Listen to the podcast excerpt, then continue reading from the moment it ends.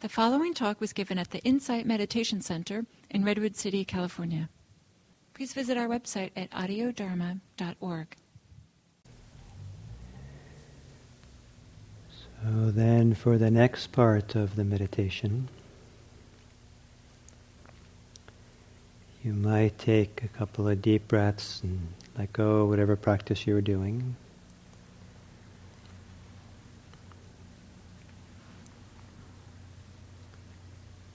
And settle into your body. Perhaps there's a way you can feel contented sitting here or settled here in your body.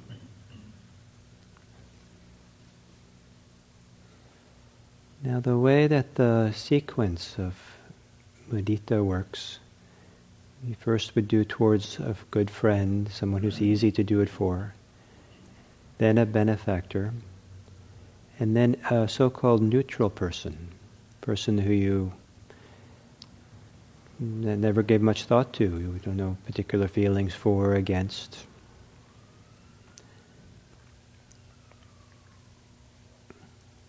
And uh, maybe it's hard to find a truly neutral person, but someone in the range who there's not any real charge around the person one way or the other.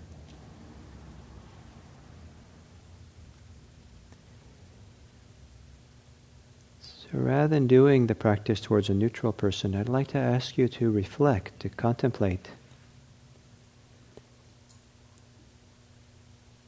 What would be the basis for feeling sympathetic joy, mudita, for a neutral person? What would you tune into? What would you pay attention to? What perspective would you bring that would help you, allow you to have this wonderful goodwill, this kind of love that delights in their delight, is happy with their happiness, that appreciates them?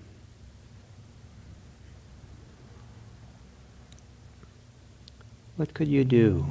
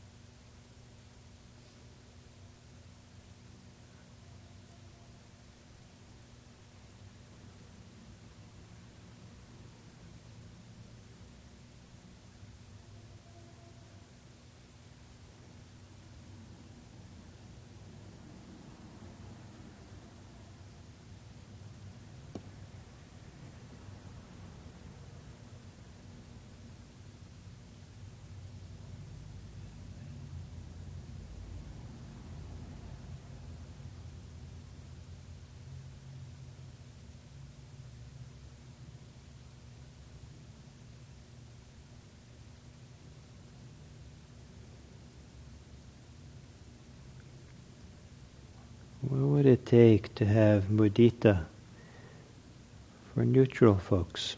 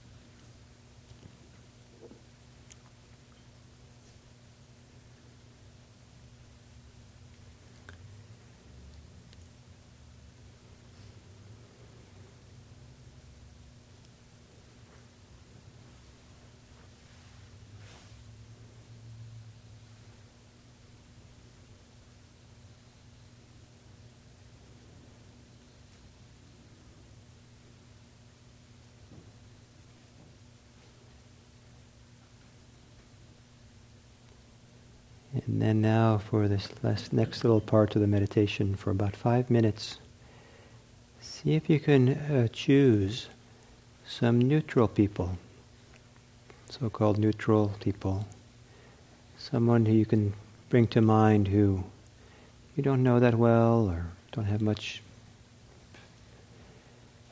experience with them, or but see if you can bring them to mind.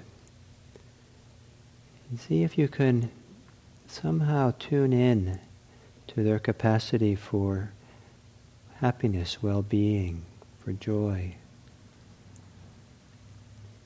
And see if you can find in yourself a wish that they be happy and that their happiness, their well-being continues. May their success continue. May their good fortune continue.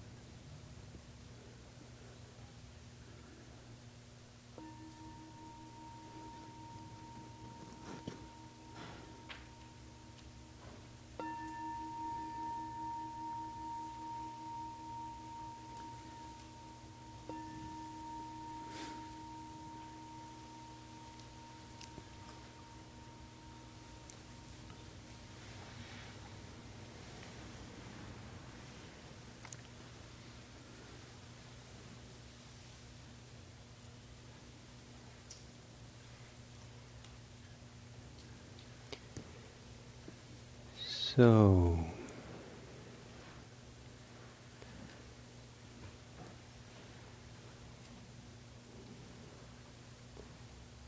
so as I did this with you, ooh, uh, I was thinking of a so-called neutral person for me. Uh, often curious when I bring up a cat- one of these cat- categories, see who comes to mind, bubbles up. And sometimes I'm surprised. But for me it was, um, I have a neighbor who lives about four houses down, five houses down. And uh, sometimes in the morning he's walking his dogs. And this morning he was walking his dogs and we waved as I drove by, taking my kid to school. And, uh, and thinking about, you know, I was thinking about him, and he's retired and he has has... has a comfortable house, has two nice dogs, has the ability to go for walks in the morning. And it was a beautiful morning. And I felt, I don't know what was going on inside of him, but he, you know, he waved at me and smiled very nicely. And I thought, oh, may he, you know, I appreciated him. And you know, I kind of appreciated him, appreciated his good fortune to have what he has, and and just kind of, you know, really wish that, that his good fortune can continue. And then he can continue having this in his life. And I'm certainly very aware of how quickly someone's good fortune can turn upside down. And right now he's able to walk his dogs and able to go out and enjoy the morning. And, and I just, I thought it was delightful. So that's kind of what I was delighting at and, and sitting here, my neutral person. So um, what I would like to do, for you to do, is I think it's the idea of beginning to stretch loving kind, um, mudita out into beyond the confines of where it's easy, where it's kind of natural to do it. The people we're close to, our friends, our family, our, our um, you know, our benefactors or something. But to start spreading it out into the people who normally we wouldn't consider, nor wouldn't bring into our hearts in some big way. Um, Uh, I think it's a really important step. It's a really important transition point. And it's not always so, so easy. I mean, some people feel, why should I do anything for people I don't know? And so what I thought it would be nice is uh, for you guys to have a, now a chance to discuss among yourselves. You've been kind of sitting quietly much of the day. And, um, and uh, I thought I'd form groups of five. And in your group of five, discuss what your thoughts are about what could be the basis, what could be the approach, what could be the perspective, the perspective or the understanding that could begin helping you have appreciative joy, sympathetic joy, uh, appreciative empathy for neutral people. Some people have trouble with the idea of neutral as much as they had for benefactor, uh, because how can anybody be neutral? But just something in that general ballpark of someone who you're not, you know, neither close to nor aversive to.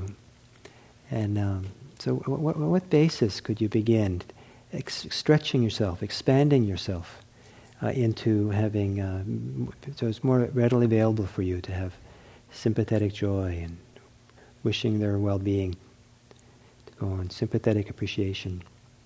And to explore that in your group of five. And uh, and it might be nice, just, you can do, do popcorn style, or you can go around in a circle. And um, and um, and it might be interesting to see as you all speak that it might stimulate new ideas and new understandings for you, and you can offer that to your circle and, and explore that together as a group, and then I'll ring a bell and we'll regather here. Okay?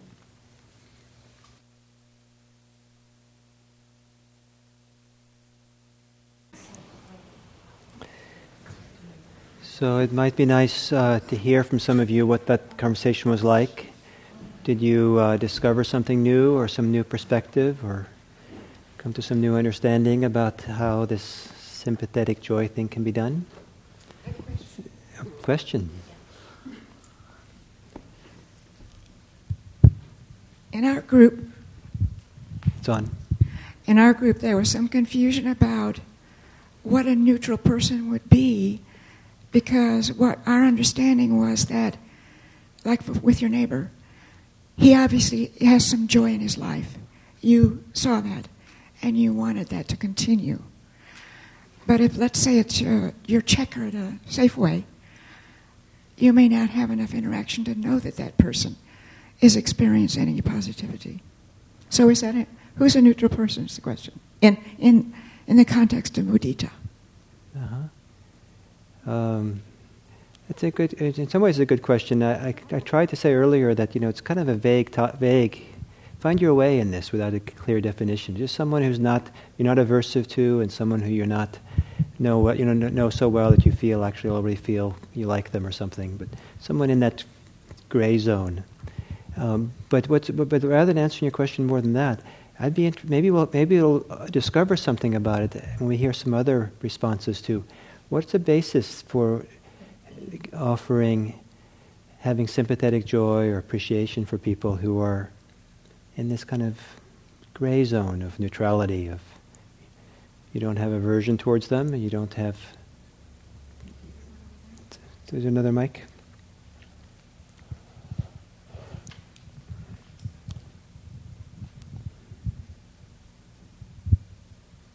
I found that um, somebody neutral is somebody that I don't really know, and so because I don't know them, I find myself projecting onto them.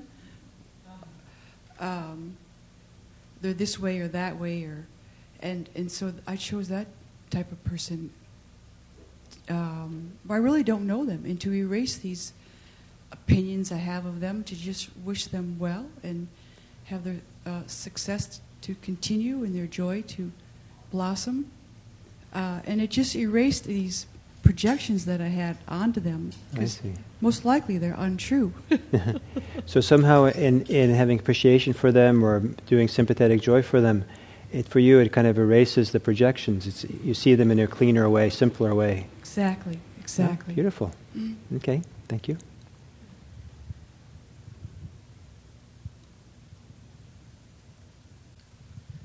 So in our group, we also found a challenge with deciding what the neutral person, who that was, and a concern about making projections or assumptions about their life when we don't know them well enough to know whether they are experiencing joy.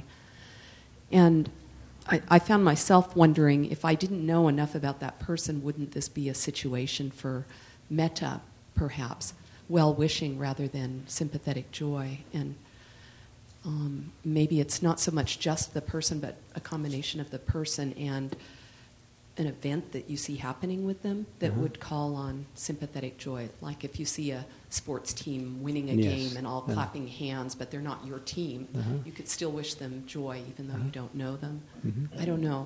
That so, so, so the category of of, uh, uh, of uh, sympathetic joy, the, it's not only that you're you're you're sharing or you're empathizing with their joy and their happiness, but also with their good fortune.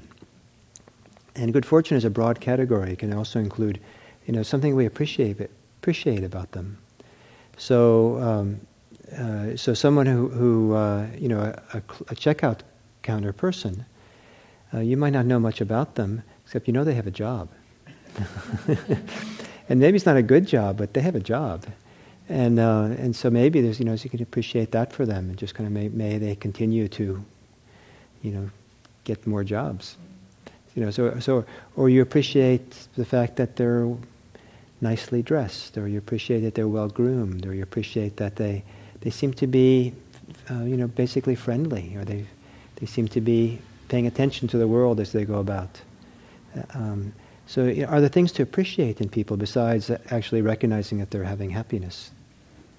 That, you know, so we go, so we're kind of sharing in that appreciation. Isn't that great?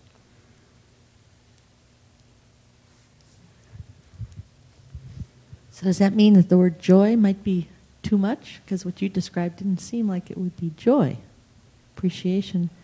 Yeah, so it's a, uh, uh, the word mudita, it, it literally means something like to be to be pleased or to be delighted.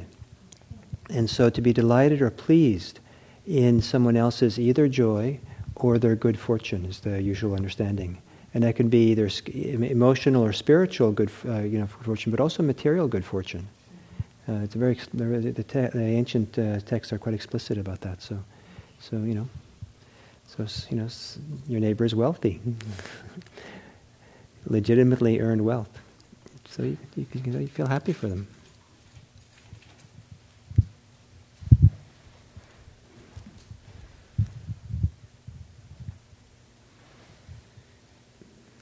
at a certain point in our group, we, we realized we had a kind of a consensus, and that was, um,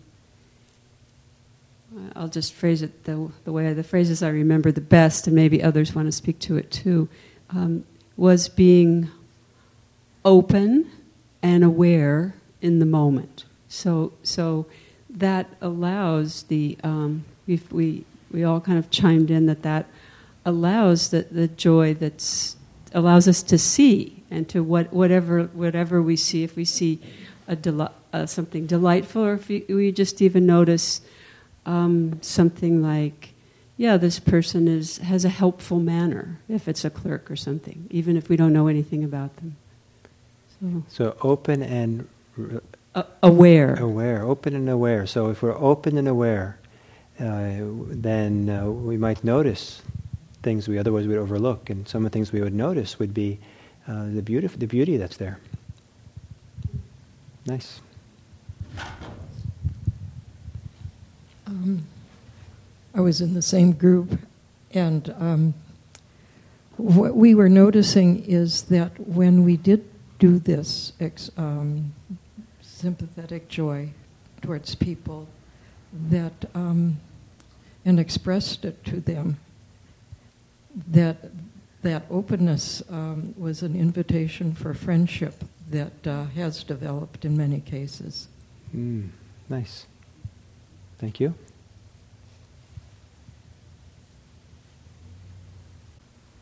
Um, I don't think anyone else in my group experienced this, but one thing that was very different for me with um, trying to focus on a new, or choosing to focus on a neutral um, person, is that it felt very dry, and it, just, it didn't, like the others, felt really juicy, and you know, I could sustain it for a long period of time. This time it was just, you know, it just didn't last, and it was, and then my mind would go off wandering with something else, and then I'd pick, I, I, I picked another neighbor, or, you know, my mind would go off, I'd try to pick somebody else. We didn't do it very long. Huh? we didn't do it very I long. Know, I know, I went around to like, I don't know, five or six different people, and, and my mind was wandering in between, but it just didn't, didn't stick, and then as I was, as we were talking, I realized, oh, I do know what that is. I do that all the time when I'm in the grocery store. And then when the person's right in front of me, it feels really juicy. Mm. And um, it, it feels compelling and, and and real. But this, just sitting here and conjuring it up in my mind, I don't know, it just... So you can't make the person come real enough for you. Yeah. Okay, that's good. And what is it about the the the, the real connection with someone that makes it more easy to have some delight or some... I don't know. I mean, I think you put it very well when you said that, you know, when you feel open and present. And, you know, every time I felt this, I have been open and present. And, um, but I don't know why I can't conjure it up. I don't know, when I'm, they're not right there in front of me. I had the same experience as you. And um, what came out of it, uh, the meditation and being in the group, is it is very dry thinking about these people. But what happened is I find myself looking forward to when I next will see them, because I picked three different, three or four different people, because I would jump from one to another and then my mind would wander. And um, but the the um, consequence of it is I did get a picture of those people, and like my mailman and the woman at the store and a couple, and a neighbor and another one. I'm looking forward to when I see them, because I feel like it's going to be different, you know. I'm going to be more open and more aware when, when I see those neutral people. It's my joy. They're not so neutral anymore. Okay, so maybe the last one over here for Judith.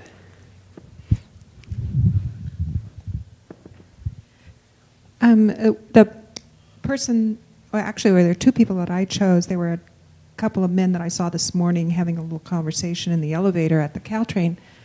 And um, I guess that happens to me a lot, is I'll I'll notice people who are strangers out in public, and there's just something about seeing, uh, I mean, I'm seeing people's um, success, their their joy, their well-being, just in their body language or the things that they say to one another. And there's something about just the simple ordinariness of it that is such a pleasure. And there's something about um, what it, feeling that it evokes in me is that just like, you know, looking at somebody you like and smiling and saying, uh, what are you doing this weekend? How, you know, how's your day going? The rhythm of just ordinary daily life is, um, it's all, it's everywhere. And so to be able to have the time to notice that, like thirty seconds in the elevator, is um, great, because it's sort of a, a universality of it, because people are all over the world are usually, like, they're going to work, or they're looking forward to seeing their family, or they're seeing running into their friends, and you just see it in their on their face and in their body language. And so I I didn't really find it too difficult to think of, you know, all, lots uh, of people that I've seen nice. recently. It's very nice, and it's a little bit different than what you're saying, but it's what your comments prompt for me. I think it, it's very easy for us to take our lives for granted, especially uh, sometimes uh, it becomes so ordinary how well off we are. Even even those people in our culture who are not so our culture, our society, are not so well off, or well off compared to others. I've known people who have been prisoners of war, who've been shot at, who've been in war, who have been in concentration camps and struggled as kids in, you know, horrible places in the world, and um, and they come to California, and uh, they look around, and they just are so delighted to see that people feel safe. You know, they just feel so appreciation. They're all, I mean, not they feel safe themselves, but they see around. And they see people who are rushing and even impatient, you know, getting, you know, the, you know, the work, or, you know, just going about the normal commerce, normal activities of life, and maybe not particularly outwardly happy. But they just feel, wow, these people, they're really safe. This is pretty cool. This is pretty amazing. So sometimes I think the reframing, to look to look at a different perspective, because we often we often uh, uh, settle down into a particular groove of how we perceive, how we go on, and I think sometimes it's quite appropriate to expand out our understanding of what is happening here in our society and our world, and not to take it for granted. And and I think if we don't have to expand very far, to be kind of amazed, it's kind of pretty amazing, and we realize how amazing it is that what goes on here. I think there can be a lot more appreciation and delight. So, um, probably we should take a break. And it's now, if we take a fifteen, we think we need fifteen minutes probably for a break, and then we come back for our last half hour together. So we'll start again at three.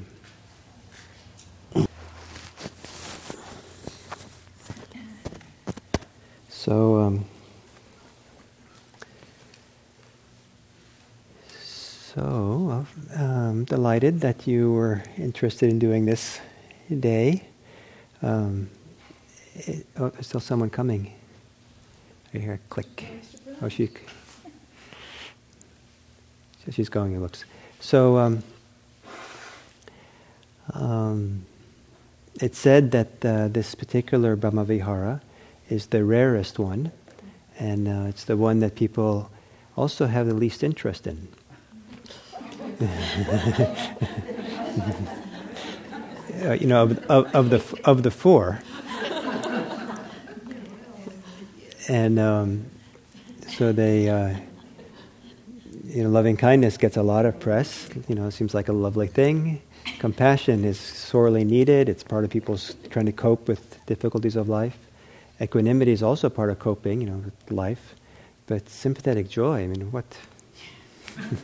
What good is that?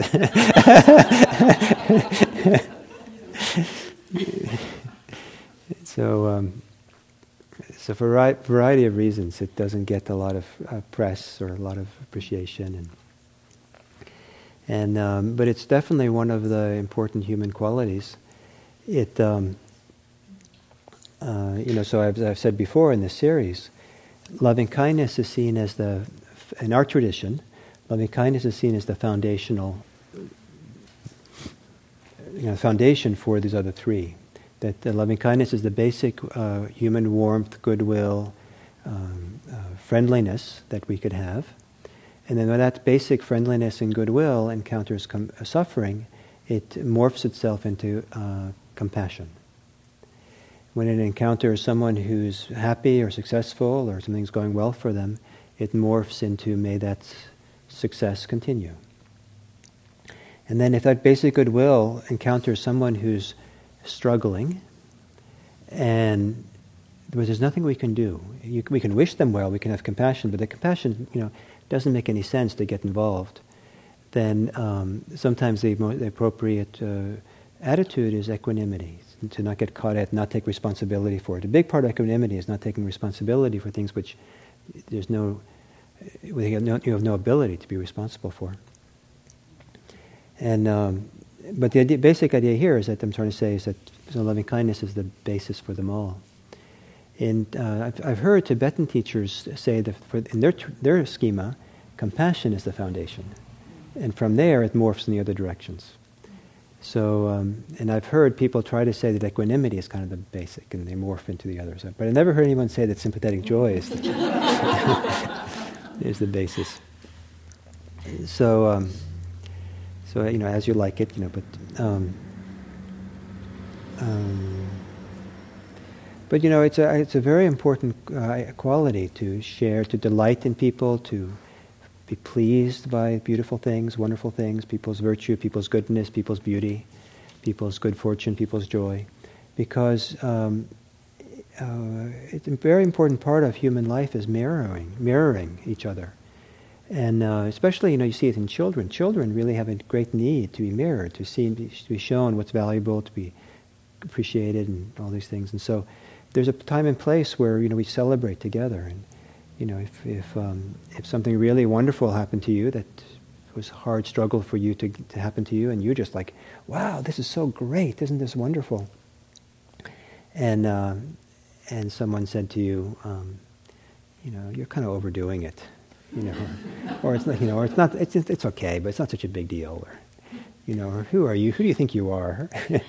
You know, it's kind of squashes something. Just like when I was seventeen or sixteen, seventeen, I was in boarding school in in uh, in a kind of strict boarding school high up in the Alps in Switzerland, and it was a beautiful place in the Alps. And I remember walking with an older, maybe I was younger, maybe I was, no, I was definitely younger. I was like fourteen or fifteen. My friend was seventeen, and. Um, who I was walking with, another kid in the school. And we were walking on this road high up in the mountain. We could see the valley below. It was green. You can see the snow-capped mountains on top and beautiful blue sky. And and I looked around in kind of this amazement and said, and said, and it can express my amazement and said something like, you know, why are we here as human beings? And I didn't want an answer. I was just, it was kind of, it was kind of like, you know, just like the, kind of the awe and appreciation of the moment. And uh, my friend said to me, don't be silly. And and when he said that, something inside of me just closed, and I wasn't going to show that again. So there's something about being able to meet people and mirror them or share them, which is, I think, is a very important human quality. And so when people feel joy or there's something beautiful in people, uh, to be able to somehow appropriately share it and reflect it back or be, be be there with it, appreciate it, is very important. And it isn't just their joy, but it's also their good qualities. Um, uh, people have good qualities. I don't know if you've noticed that, but um, I think everybody has good qualities. And do, and do we notice those good qualities? Are we so busy kind of looking at their clothes? Are we so busy looking at, you know, you know, do we have our own bias of how we see people? Or um, even people we feel we don't like for some reason or other, they probably have good qualities too. And what happens if you tune into the good qualities? If you tune into what you don't like, It's, it, sometimes it becomes a self-fulfilling prophecy, and you kind of create your own relationship, you know, be, based on that. And is that the relationship you want, based on your aversion to them? Um, And uh, so what happens if instead of looking at their poor qualities, they probably have some poor qualities, you focus on their good qualities. And uh, sometimes what happens is when you focus on them, it draws that out. And you actually support and nourish that part of the person the, the, the most. So this ability to have sympathetic joy or sympathetic delight, or just have something, something, see something, appreciate something in other people, I think is a really important and valuable human quality that is well worth developing. And I think it supports our human relationships a lot in our society, both with uh, friends and family and with neutral people and with and, and with um, difficult people. So before I go on a little bit more here, I wanted to see if um, now we're kind of, it's not, I like sitting in a circle, and uh, because it kind of shows that we're in it together, we're a community, and uh, can get a sense of each other. Um, do you have anything you want to say or share about this topic or this day, that um, questions or comments or anything that you'd like to bring up at this point to, in order so you f- feel more complete or finished on this topic? So, so Gail? Yeah, maybe we should have still have... Um, I've been noticing how um, in the process of uh, wishing people mudita uh, or more continuing joy, that um, I'm in in some cases I have um, an idea of what that joy would look like.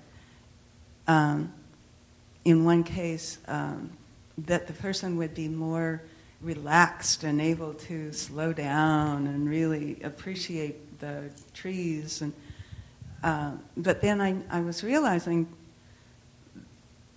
She's she's not that sort of person.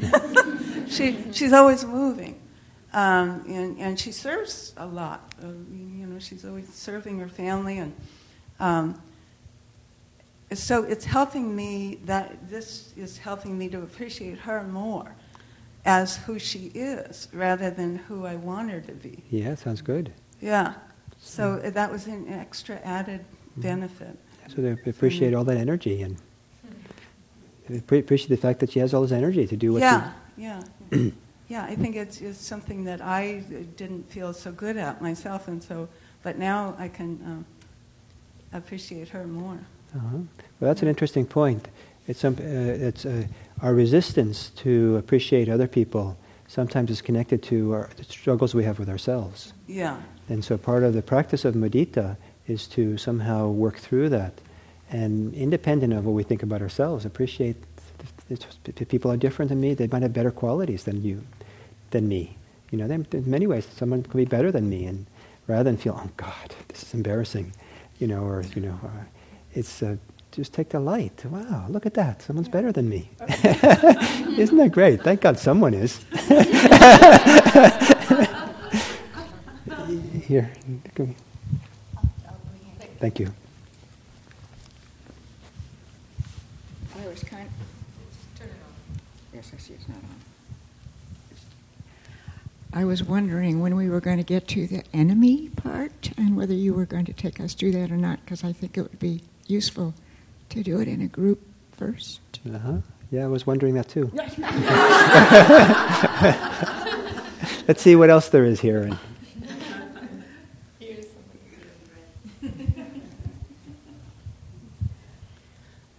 so the idea of noticing um, the joy that someone is having instead of remembering the or noticing the things that aren't so positive, it sounds like a, a good counter to being judgmental, harshly judgmental. Yes, I think so, yeah. Yeah. Okay, that's all. Now, I'm not, I'm not trying to whitewash over how people are, but uh, but yeah, it's a nice antidote to this, with the judgmentalism.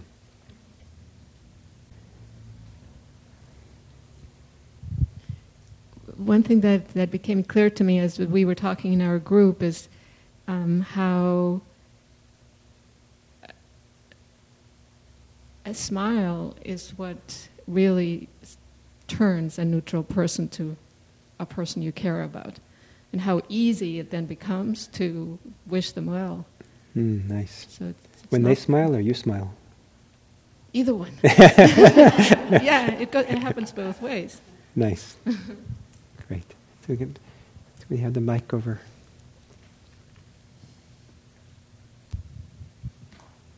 Just on a very personal level, if I can feel sympathetic joy to as many people as possible, I'm much happier. And then we can have joy for you. So, um, oh, wait. You want to say something? Yeah. I had a moment where I felt like my heart has great capacity for joy, more than I realized, in simple moments. Find joy and love in, in neutrality. But if I go around my day thinking, well, everyone is going to be this way and want my joy and bring joy to me. So when you talked about equanim- equanimity, yeah. It's the first time I've heard that. That made sense. Nice.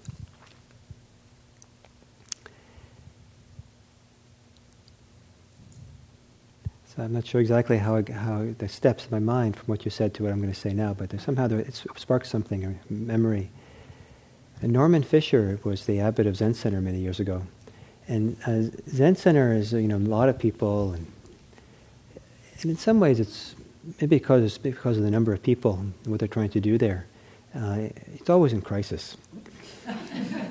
Or something like that. It's always like, not crisis, but there's always more that they could possibly do, and people are struggling, and it's like, and the abbot's in the middle of it. People are calling, you have to be here at this meeting, you have to do this, and we have a problem, you have to fix this, and this person, you know, it's like, and um, and so someone asked Norman how, you know, how he managed, or something like that, as the, when he was the abbot. And he said, every morning when he wakes up, his assumption is that everything is fine.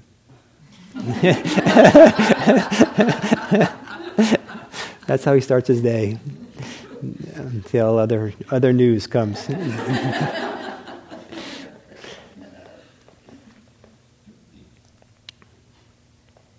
So, um, so the difficult person or the enemy. I mean, mo- most people in our society usually don't go around thinking they have enemies or actively involved in enemies. Occasionally we do. Oh, I might have my enemy, but it's, it's not like a popular topic. But difficult people, that's popular. There's books about difficult people and workshops on how dealing with difficult people. It's, you know, so. But anyway, whatever you like, difficult people, there's people from who, who are difficult in our lives, so people we have uh, animosity t- towards, struggles with. And part of the value of finding perspectives, finding understandings, finding approaches that appreciates them, that takes some delight in them, that is pleased by some aspect of them, is that it can break the, the grip that our aversion, our attachments, our clinging, our hostility has on them. It can sometimes break the grip of seeing them one way and resisting them one way. And then if you start seeing them differently, then uh, perhaps the whole situation begins to change. So, for example, I, I have I've had been, been in conflict with people, and had my anger, or a little bit of ill will towards them, and uh, whenever I feel that I have that with someone, I, it's my practice to always try to go and be in their presence, because um, uh, I've learned that my little mind is uh, left on its own devices is not that reliable sometimes, and especially in this regard. And so, because I'll, you know, sit there and, oh, how could they have done that? And, you know, you know, turn away and think, oh, what a terrible person. Uh, but when I'm in their presence, I can't think that way. And and then I see more of the fullness of the person, and I'm willing to engage the person and see, you know, try to find a way. And then I'm, I'm very, much more interested in finding a way forward with the person than if I'm living in my, you know, abstract ideas of the person and what the person did. And, so that's my practice, is whenever I have trouble with someone, is to try to be in their presence. And they don't want to be equanimity. Well, then I can't do much. Then I practice equanimity. And uh, there, there is there is someone who was uh, there is, you know, from the past who I had some tr- trouble with, to struggle. We had some struggles with, and and um, and I did that. I went and found him and said, "Let's talk about it." You know, and let's you know, we had lunch together, and and um, and I kind of it helped me a lot to have lunch. It clear, cleared what I was what I was feeling, and I felt okay. From now, I think now I can have goodwill to this person. I can be friendly to this person, but um, I don't think that the person has any interest in seeing me. So, so I mean, I'm I'm fine with that. You know, if I ever ever run into each other, I'm I'll be happy to see him. But if you know, I, I, I, there's enough people in my life. I don't have to go looking for people. People. Yeah. What do you do if you have that talk and the person acknowledges that they've done something wrong, but rationalizes it and says, "Well, this is why, and I have every right to have done this hurtful thing to you," and that's it. But if that person was your own family, what would you do?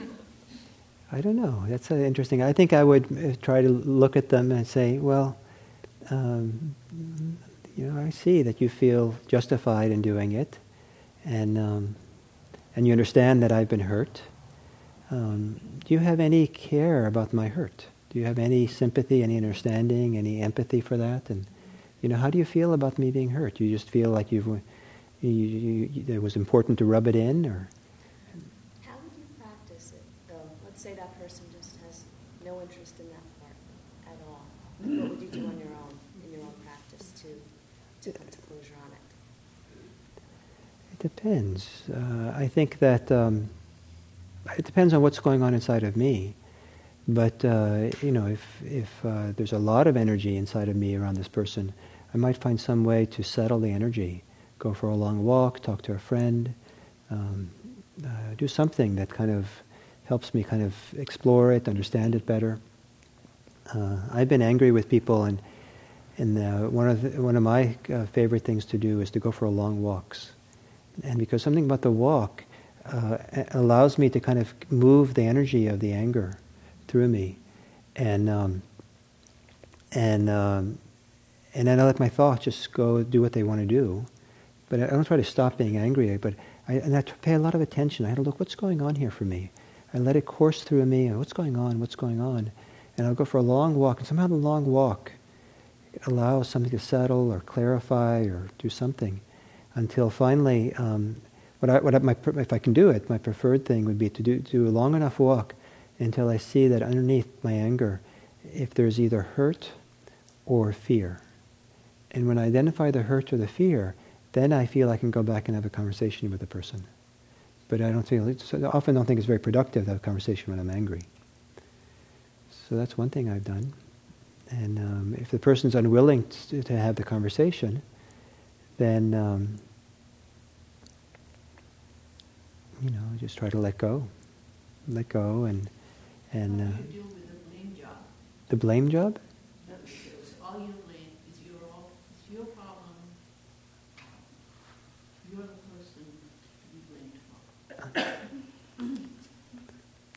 There's a Zen story of uh, in, the, in, the Zen, in the Zen monasteries they would eat in the meditation hall like this. They're all sitting around the, the edges of the hall. And they're all facing each other and kind of sitting in meditation like this, and they have bowls. And then the uh, the people would come in pots and they'd serve the ser, serve the soup in the bowl. And uh, and um, and one day they, they they served all the soup up. And before they could start, the abbot said, wait a minute, ask the cook to come in here. So the cook came. And um, and the and the abbot pointed to his soup, to the cook. And the the the, uh, the cook looked in, and there was a turtle head. Apparently they made turtle soup or something. And um, and so the, the cook reached over, picked up the head, swallowed it, and walked out.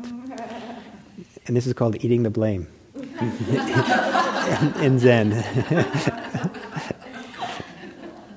And there's, certain, there's certainly something very beautiful and wise about being willing to take the blame when, when there's justif- justification for it. There are times when we do things that which we shouldn't have done, and it's very helpful to take the blame.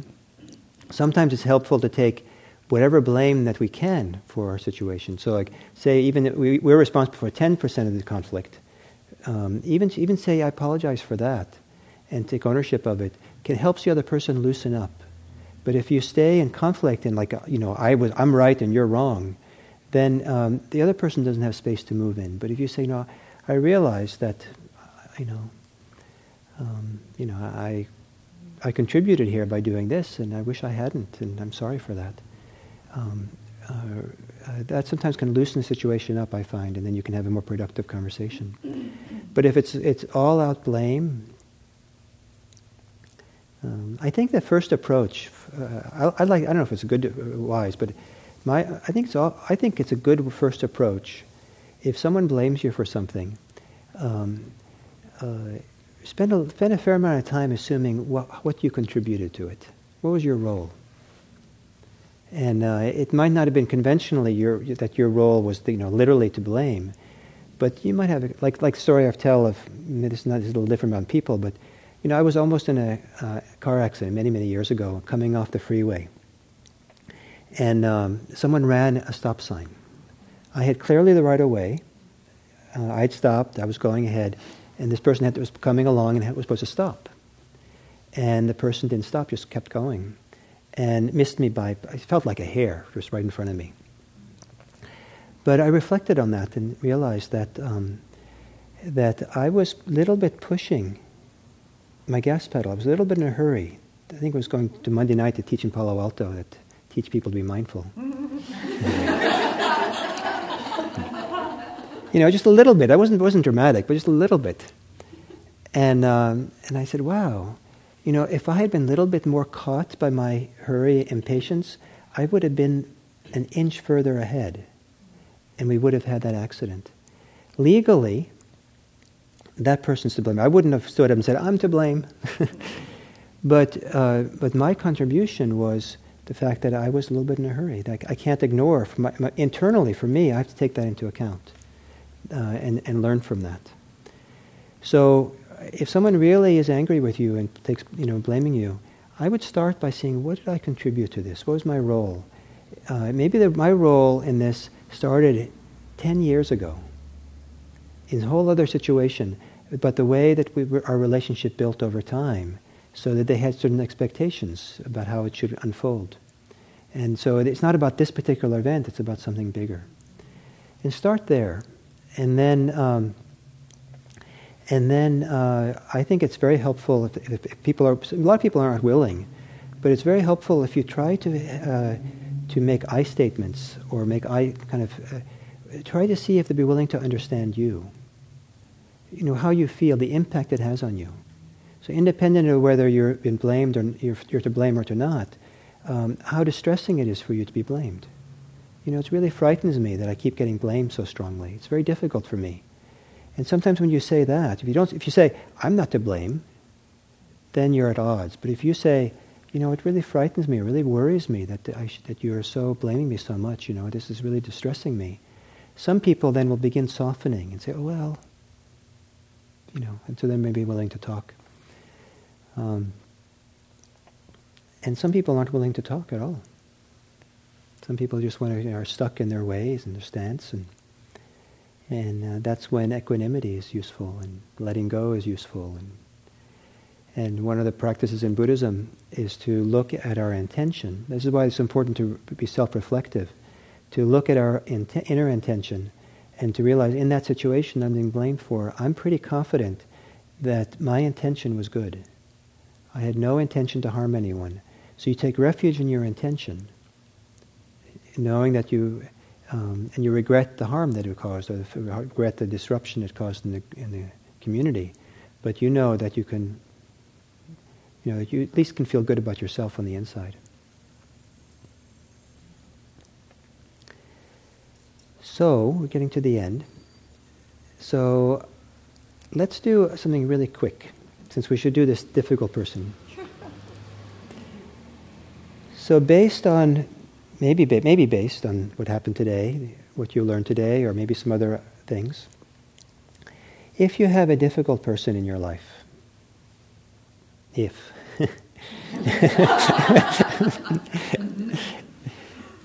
um, or an enemy, what might be a useful perspective or useful understanding that could help you have some appreciation of them? Can you suggest some understanding, some appreciation, some approach that could help see through the difficulty and, and come to some, some appreciation? Understanding that they suffer too. So understanding they suffer too. Okay. Understanding that they never receive love. So both of these are good. Usually those are um, bases for compassion as opposed to appreciation. Mm. So I'm t- so it's good to do. Maybe that's the better, wiser thing to do sometimes, for sure. But since the topic today is appreciation, so what's the basis of appreciating them?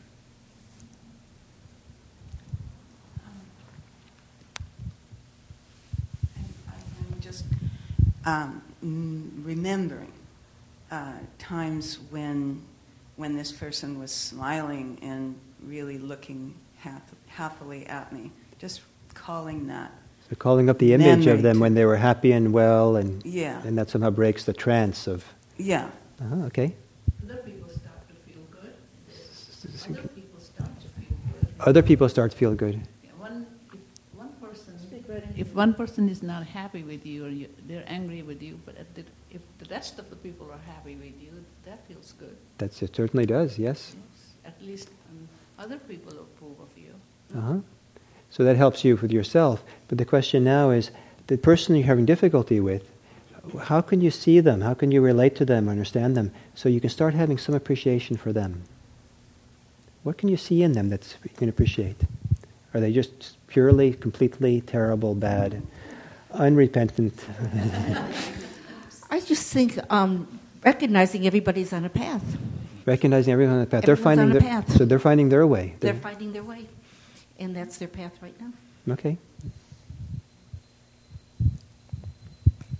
Appreciating their innocence.